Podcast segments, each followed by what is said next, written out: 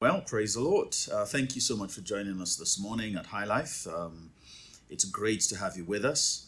Um, we're going to get into the word this morning. Uh, I'm going to be teaching on our mystical union with the Lord Jesus Christ. Uh, let's bow our heads for a word of prayer um, before we begin. Father, we're so thankful for our union with you and our union with one another. We're thankful, oh God, because it's in you that we live and move and have our being.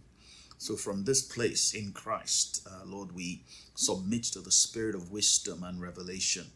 Uh, we submit to uh, the spirit of the Lord, uh, the spirit, the spirit that brings revelation, the spirit that brings understanding. Uh, Lord, we we just um, we give room to the Holy Ghost today to search all things, even the deep things of God, and reveal them to us. Lord, we're so grateful uh, for your plan and purpose for your for our lives manifested in the death, burial, and resurrection and ascension of the Lord Jesus Christ. Uh, Lord, we just give you thanks for this time. In Jesus' name we pray. Amen. Well, this morning I'm going to start by um, reading um, from Matthew 11. Uh, I'm going to be reading from the Message Bible translation, uh, Matthew 11, 28 to 30. Uh, and I believe that this is a great um, um foundation uh, for what we're going to talk about today. The Lord is speaking here. He says, Are you tired, worn out, burned out on religion? Come to me, he says. Get away with me, and you will recover your life.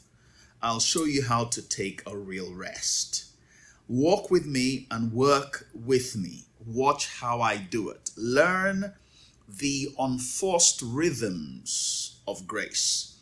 I won't lay anything heavy or ill fitting on you. Keep company with me, and you would learn how to live freely and lightly. Okay? The Lord wants to teach us how to do life um, by watching how He does life.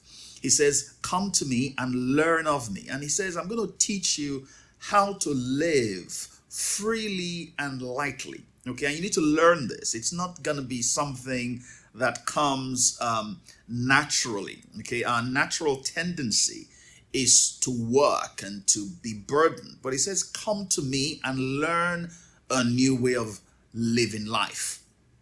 And it gives us an indication here. It's much more than an indication, actually. It tells us um, this principle to live or how to engage with this principle um, of living lightly and freely. He says, come and learn the unforced rhythms of grace.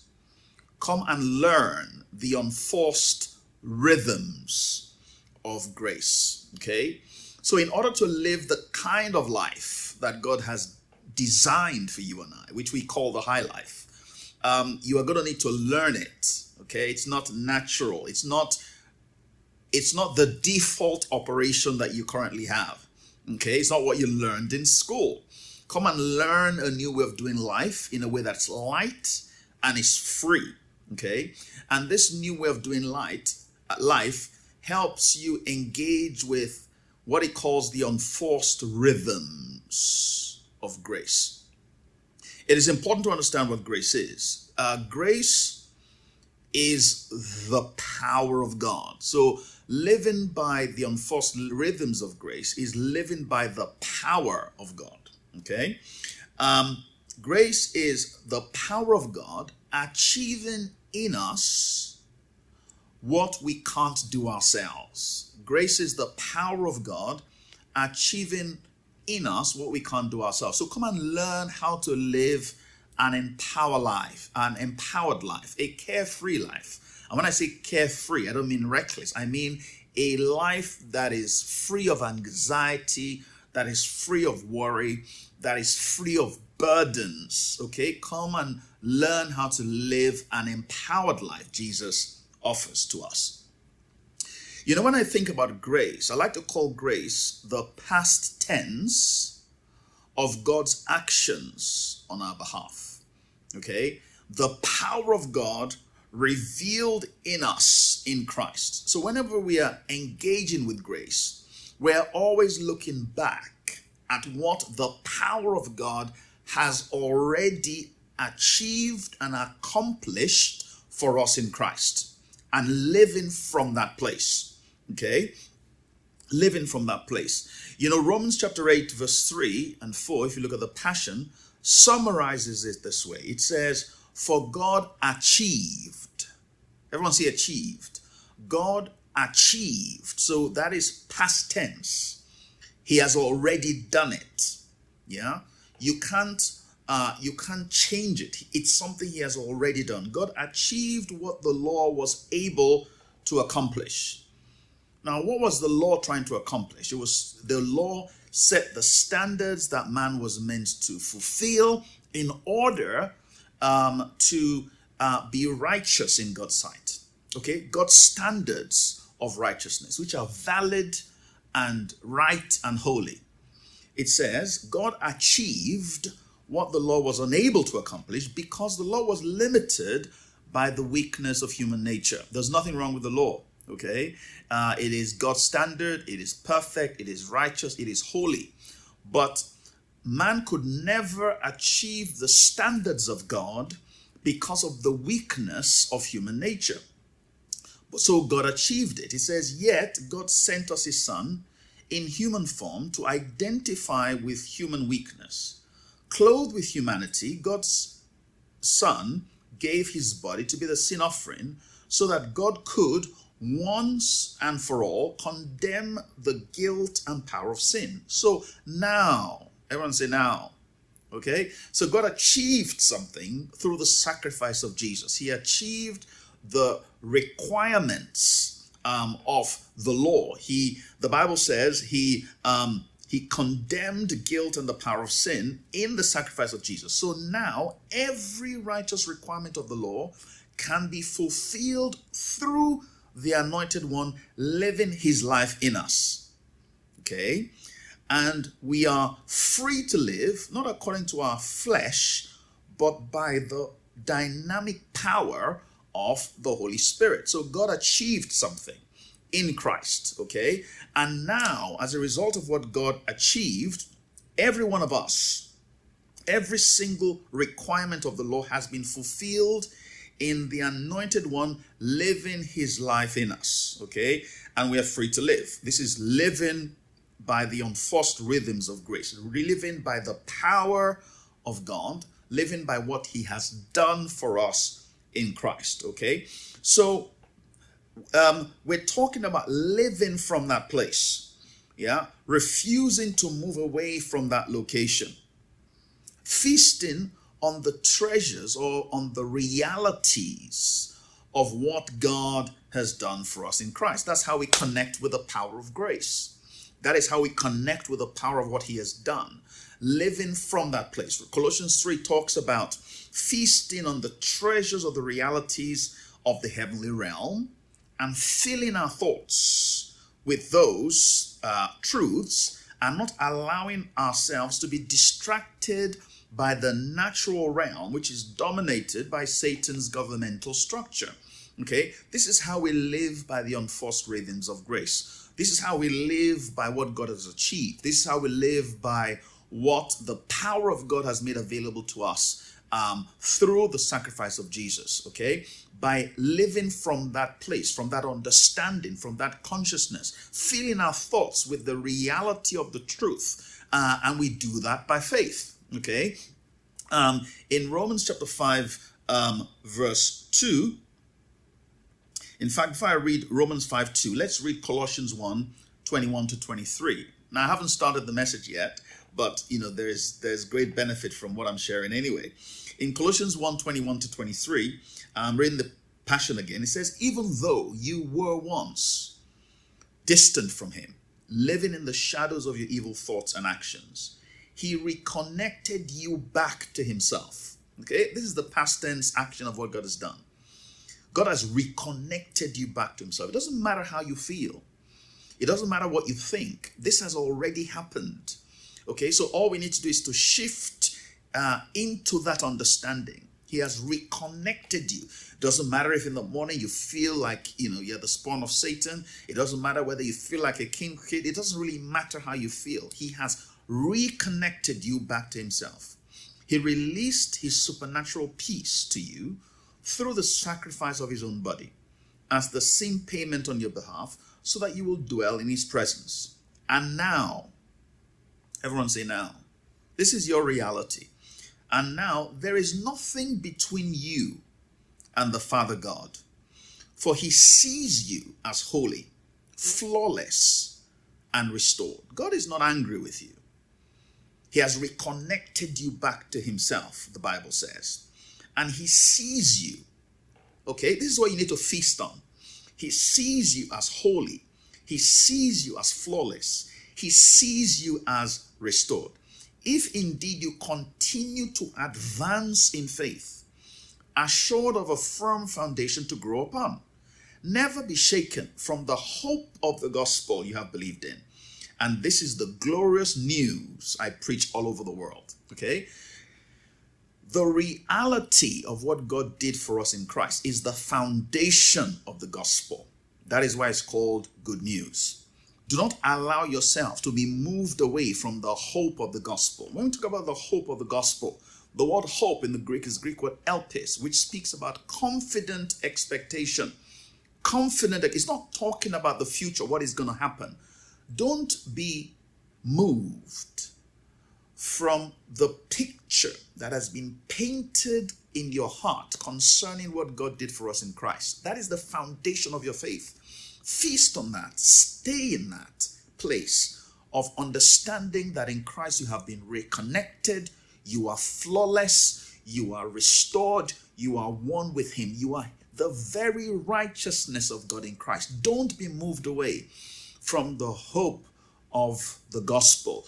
Let your faith be grounded in that. Feast on that. Don't be distracted by what the governmental structure that prevails in the natural realm is telling you.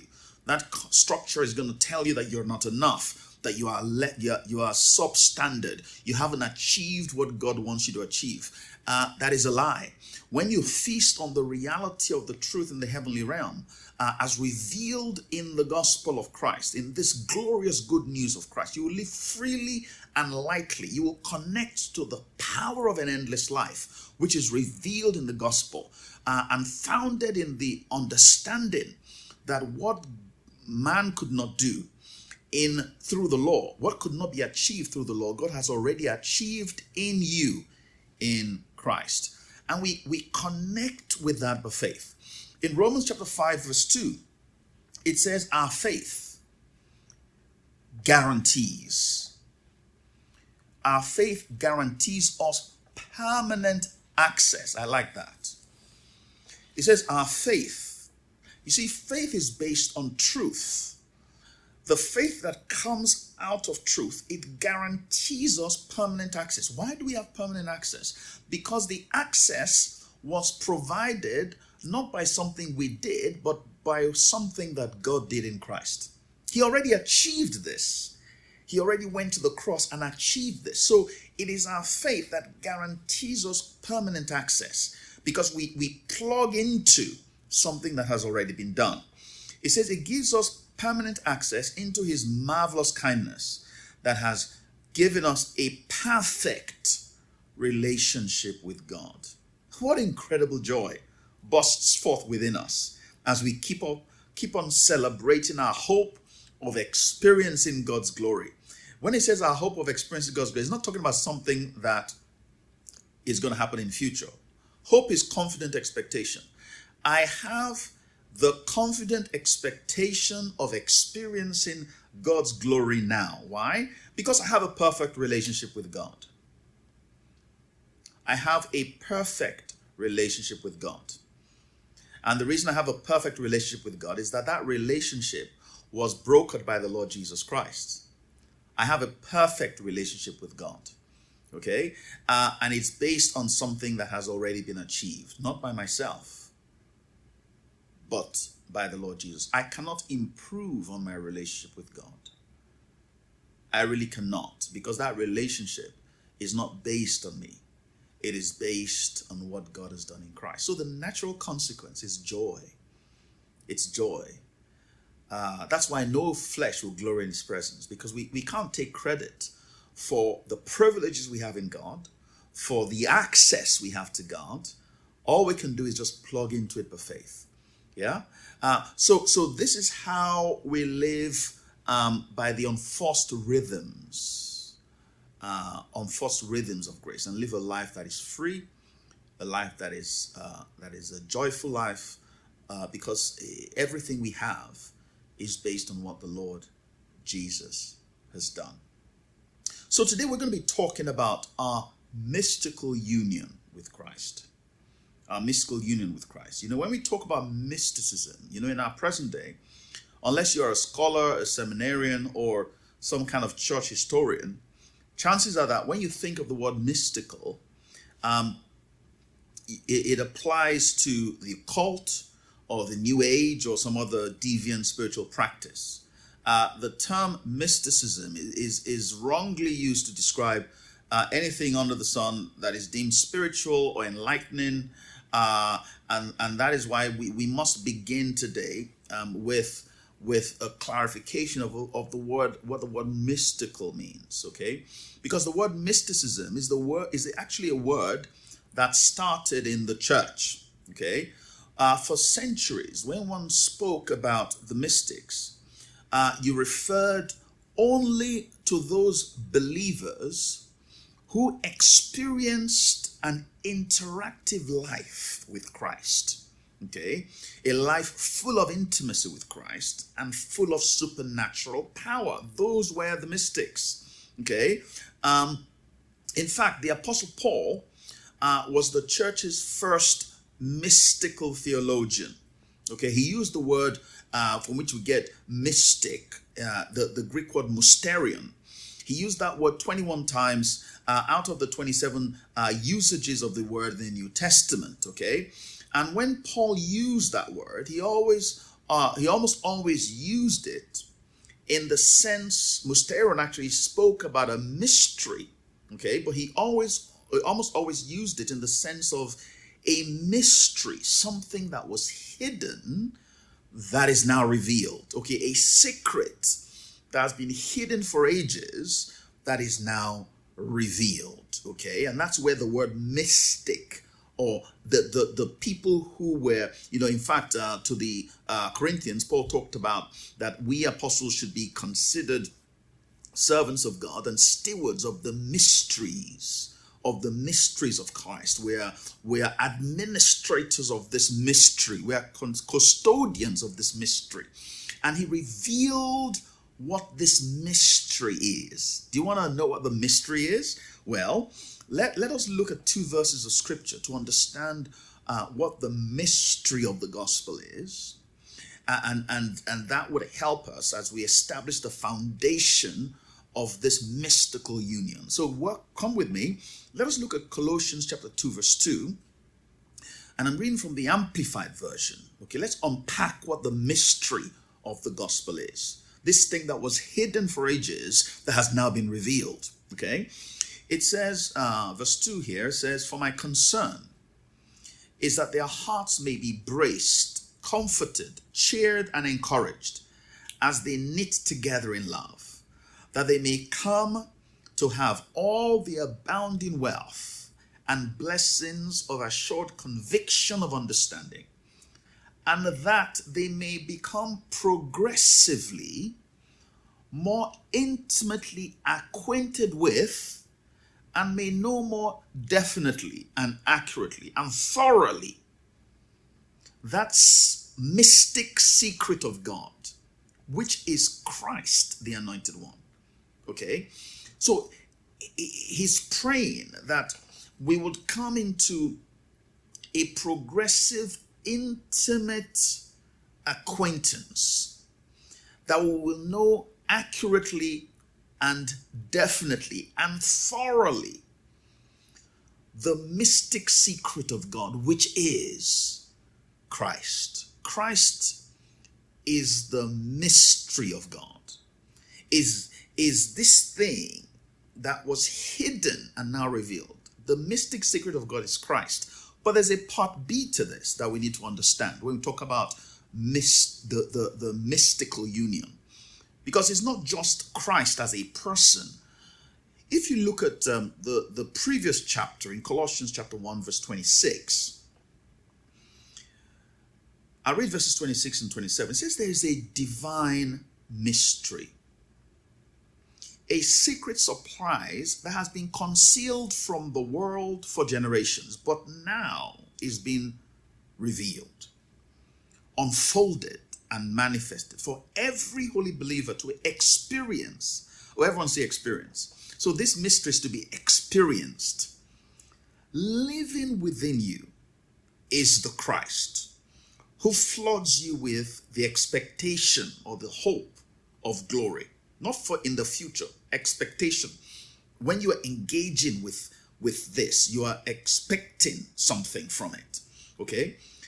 Within you is the Christ who floods you with the expectation of glory. You can expect to have a glorious existence. Um, he says, This mystery of Christ embedded within us becomes a heavenly treasure chest of hope filled with the riches of the glory of his people, and God wants everyone to know it. Christ in you, the mystery is that through the gospel, Christ, the resurrected Christ, comes to live on the inside of you permanently. That is the mystery of the gospel. We're not just worshiping God, we're not just um, you know, seeking God. No, God moves inside us.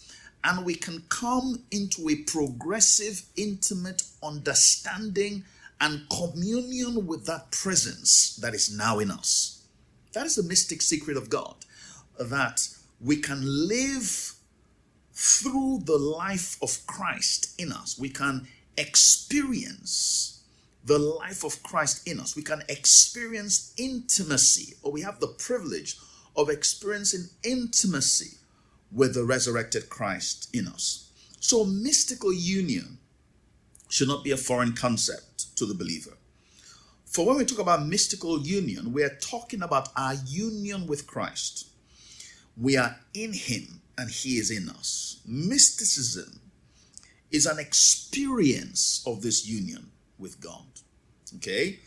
Um, an experience of this union with God. And this union was procured by Christ's atoning sacrifice. This union is not something that we are going to achieve. This union is not something that um, we can improve upon. Um, you know, we're talking about the the unforced rhythms of grace. Okay, this union is wholly founded in what God has done for us in Christ. It is already ours. So, what we are doing as we are learning this is to embrace this understanding so that we can begin to experience the full dimension of this union because you are already united with Christ. That is the mystical union. In fact, um, um, John uh, Crowder in defining uh, mystical union, he defines it this way an experience of union with God, a consciousness of the reality of God, the belief that the reality of God can be infused through subjective or felt experience. Mystical union is that the reality of God in us can be experienced fully, yeah, um, fully in our bodies. Okay, it's not uh, this thing that people call, talk about positional truth. Yeah, it is that a believer can experience the reality of the union of Christ, Christ dwelling in us. Yeah, we can experience the reality of that uh, on a constant basis and live from the power of that union. Yeah? That is what mystical union is, and that's what we're going to be experiencing or exploring. Okay? So the core meaning of mysticism is union with Christ. Okay? Union with Christ um, based on the finished work of the Lord Jesus Christ and, and entering into the full dimension of the glory of God through our experience. Yeah, it's not something for heaven, it's not something for later, it is something that has already been achieved, okay? And by feasting on the treasures of the reality of that union, we begin to enter into the full experience of it even now in our flesh. That's the mystery of the gospel that Christ in you, the expectation of living a life of glory in the flesh. Okay? Um, so we're going to look at a few verses of scripture. Okay? We're going to look at a few verses of scripture. And um, you know, uh, you know, this is a place we have come to live. This is, must be a place that we come to rest. Um, so let us start by I'm going to read Galatians chapter 3. I'll read from various verses or various translations. I'm going to start with the New Living Translation. I'll just read two verses Galatians chapter 3, verses 26 and 27. It says, You are all sons of God through faith in Christ Jesus. All right, so this is a great place to begin our meditation. I am a son of God now. I am a son of God now through faith in Christ Jesus. I am a son of God now. That we need to feast on that. I am a son of God now. I'm not going to be a son of God. I am a son of God now. And what makes me a son of God is through faith in Christ Jesus. Because I have put my faith in him, because I have confessed him as my Lord, I am now a son of God. Okay? Let's continue. It says, For all of you, I'm included in that. You're included in all of you. For all of you were baptized into Christ, or all of you who were baptized into Christ have clothed yourself with Christ. Okay?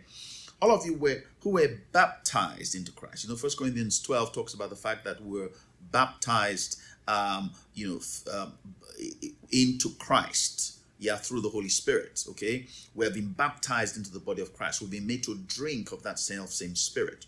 It says, all of you who confess Christ were baptized into Christ. He's not talking about baptism of water here, water baptism, no. You were immersed into Christ. Every part of you was immersed into Christ when you confess Christ as Lord.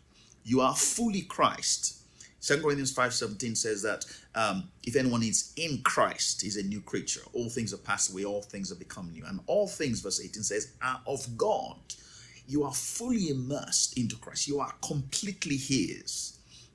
You are completely his. You are not a sinner that was saved by grace. You were a sinner, but then you got saved, okay? And the the the the the vision of God for for um, for humanity was not to improve humanity through salvation.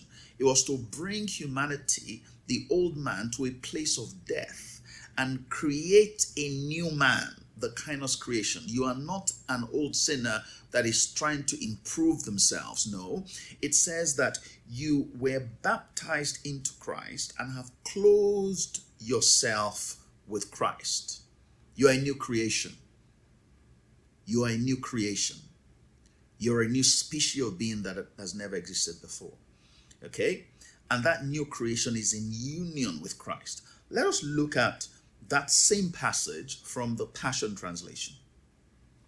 It says, You have all become true children of God by the faith of Jesus, the Anointed One. It was faith that immersed you into Jesus, the Anointed One. And now you are covered and clothed with His anointing. It was through faith. You know, the Bible says that by grace are you saved through faith. Okay, God had already, this is Ephesians 2 8, God has already um, made provision for this through the sacrifice of the Lord Jesus. But you came and you submitted yourself and you put your faith in Christ. It says that through your faith, you got immersed, you got baptized into Christ. You know, Ephesians 2.10 says, we're the handiwork of God created in Christ Jesus for good works. Okay, so when you were immersed into Christ, you became a new creation. You were baptized into Christ. The substance of your new creation is Christ. Okay, the substance of your new creature is Christ. You were fully immersed into Him uh, and you became a new creature. Yeah, you are the handiwork of God created in Christ. Christ became the material from where you were formed. Okay, the old nature is totally gone. You are now one with Christ by creation. It says, and now, now your present reality is that you are covered and clothed with his anointing. Okay? You know, the word Messiah, the word Christ is is speaking about the his anointing, his his his enablement, his substance.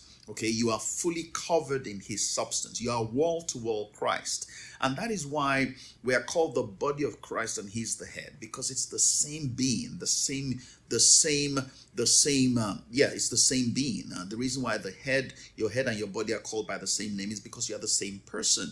You have become one with Christ. You are in a mystical union with Christ.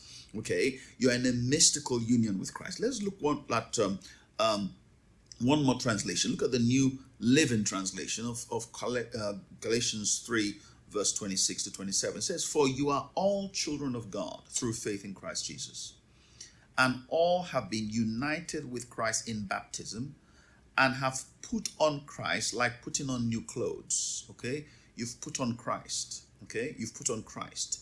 You are one with Christ. You are in union with Christ. Okay? Look at uh, 1 Corinthians 6 17 it says, But the one who joins himself to the Lord is mingled into one spirit with him. The one who joins himself to the Lord. How do we join ourselves to the Lord? Well, the previous passage already explained how we joined ourselves to the Lord by faith. Okay, we came to Him by faith, and as a result of being uh, of coming to Him by faith, we were immersed into Him, and we became one with Him permanently. We became one with him permanently because your new nature is 100% Christ.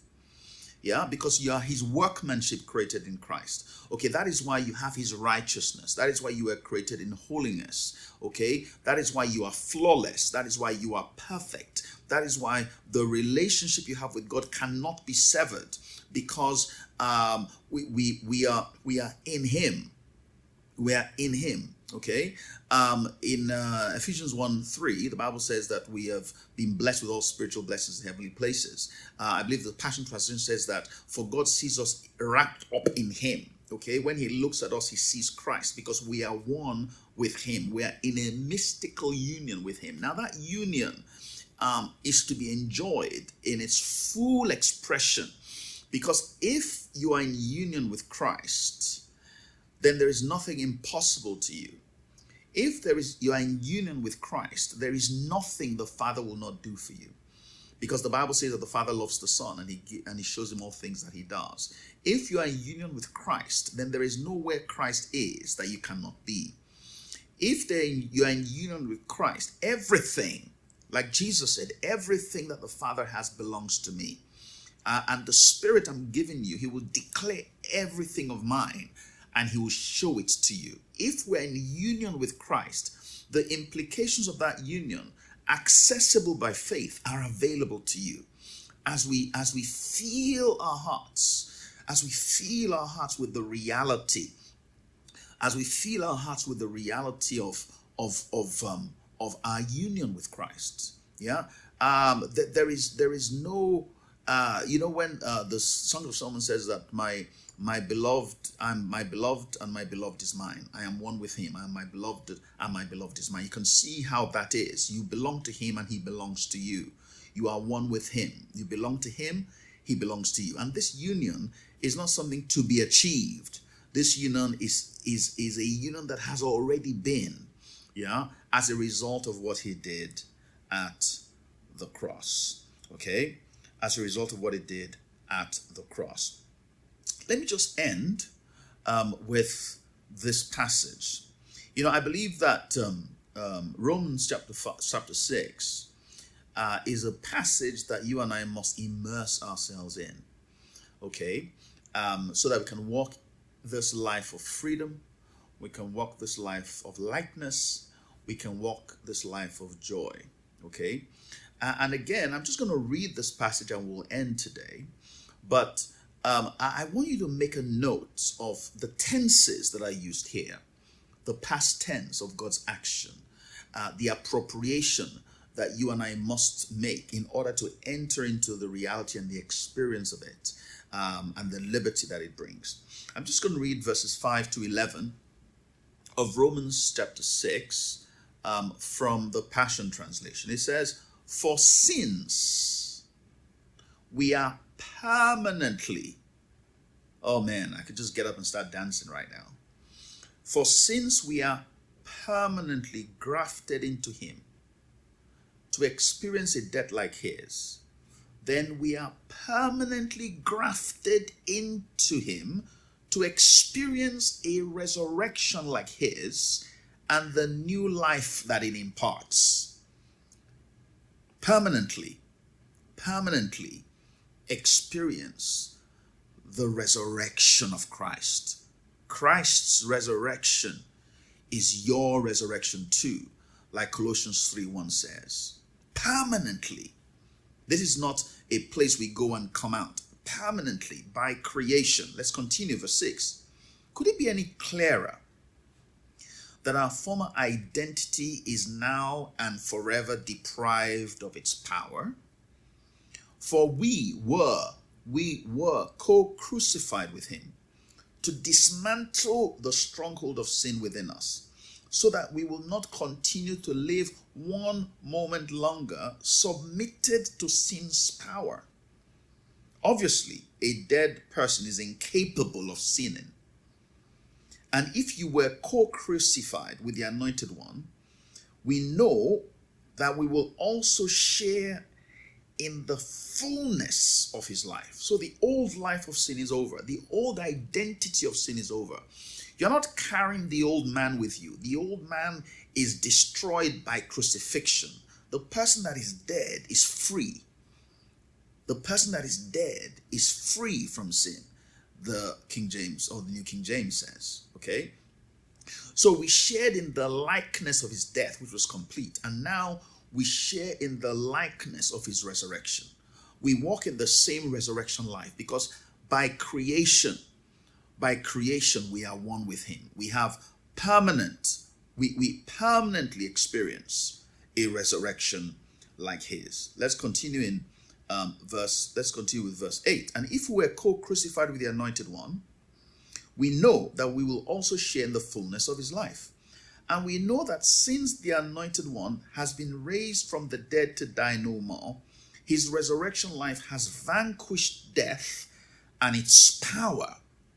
Um, his resurrection life has vanquished death and its power over him is finished.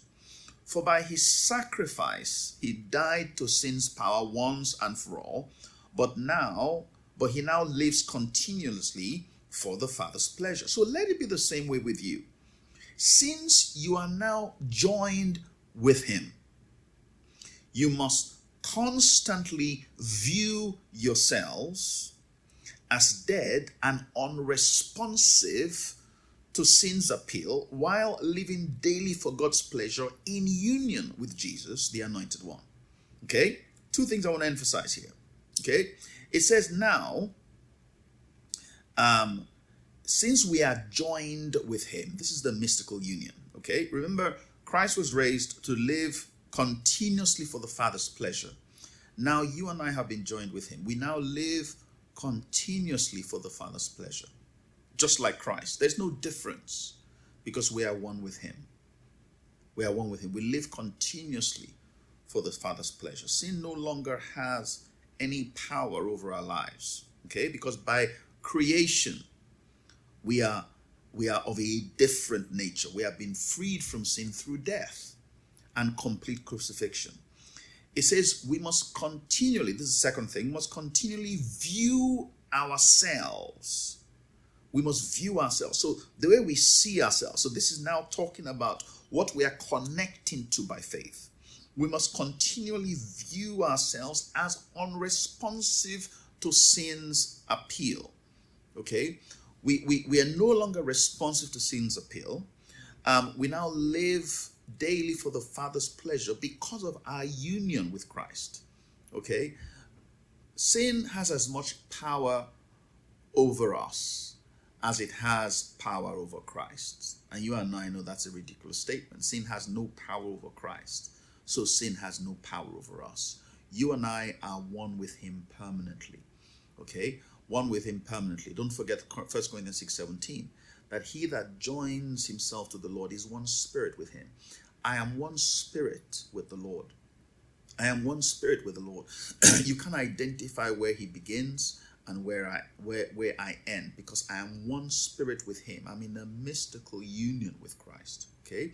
Therefore I have access to everything that the Father has through my union with Christ. The Father looks at me as he looks at Christ. The Father reveals to me as he reveals to Christ. In fact, in John 17, when Jesus was praying, he was saying that we'll come into this revelation so we will understand that the Father loves us like he loves Christ. Hallelujah. Glory to God. Glory to God. Let us immerse ourselves into this because God has ordained that we live a life of freedom, a life of joy, a life of power um, through our understanding of our union with Christ. Thank you for joining me. God bless you. We'll continue next Sunday.